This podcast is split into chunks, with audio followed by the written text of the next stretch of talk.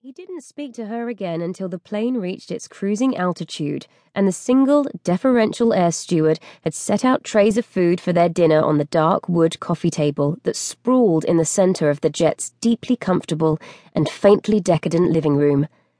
Kathryn's stomach rumbled at her, reminding her that she'd worked through lunch. And breakfast, for that matter. Not that her dedication ever seemed to make a difference in Luca's slippery slope of an office where she literally could do no right. You're used to that, aren't you? A voice inside her asked, but she shoved it away. Her mother's disappointment in her hurt, yes, but it wasn't invalid. Kathryn was well aware of her own deficiencies, and not only because she'd heard about them so often. If she hadn't been so deficient, she reminded herself, she wouldn't have found marrying Gianni to be such a perfect option for her. She'd have excelled at her MBA the way she'd been supposed to do. Tell me the story, Luca said after they'd eaten in silence for a while, surprising her. He had a plate on the table before him and was lounging in his leather armchair as he picked languidly at it. But his seeming nonchalance didn't make her heart beat any slower. Nor did it help matters that they were trapped in a plane together, and Kathryn couldn't seem to make herself think about anything but that.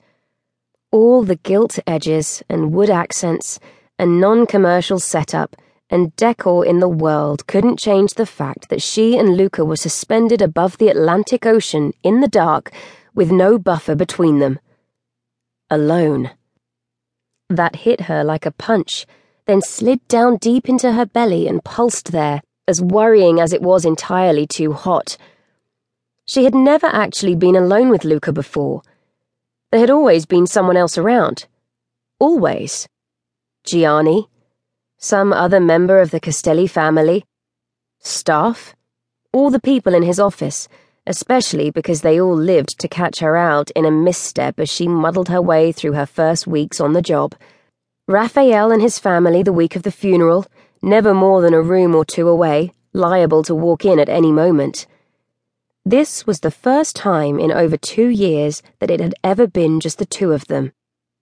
There's a pilot, she told herself as her heart slowed, then beat too hard against her ribs. You're not really alone. But she knew, even as she thought it, that it didn't mean anything. Neither the pilot nor the air steward would disturb Luca unless he summoned them himself.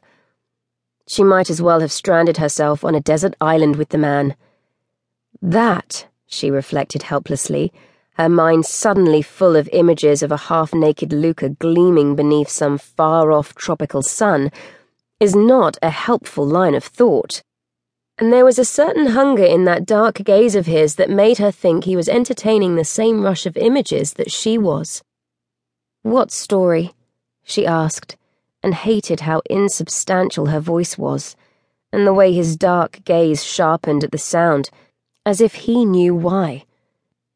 The lovely and touching fairy tale of how an obviously virtuous young woman like yourself fell passionately in love with a man who could easily have fathered your parents, of course. What else? That was meant to insult her, Kathryn knew, but he'd never asked her that before. No one had. The entire world thought they knew exactly why a younger woman had married a much older man. And that wasn't entirely untrue, of course. There were reasons, and some of those reasons were financial, but that didn't mean it had been as cold or as calculated as Luca was determined to believe. It wasn't a fairy tale, she told him tucking her feet up beneath her on the butter soft leather sofa and smoothing the edges of her skirt down farther towards her knees. She frowned at him. It was just nice.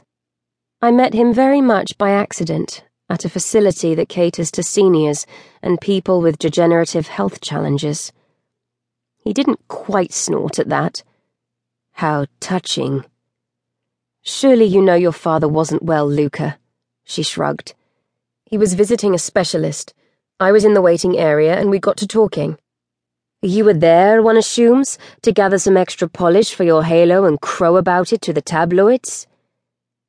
Kathryn thought of her mother and the way her body had betrayed her, growing so old and knotted before her.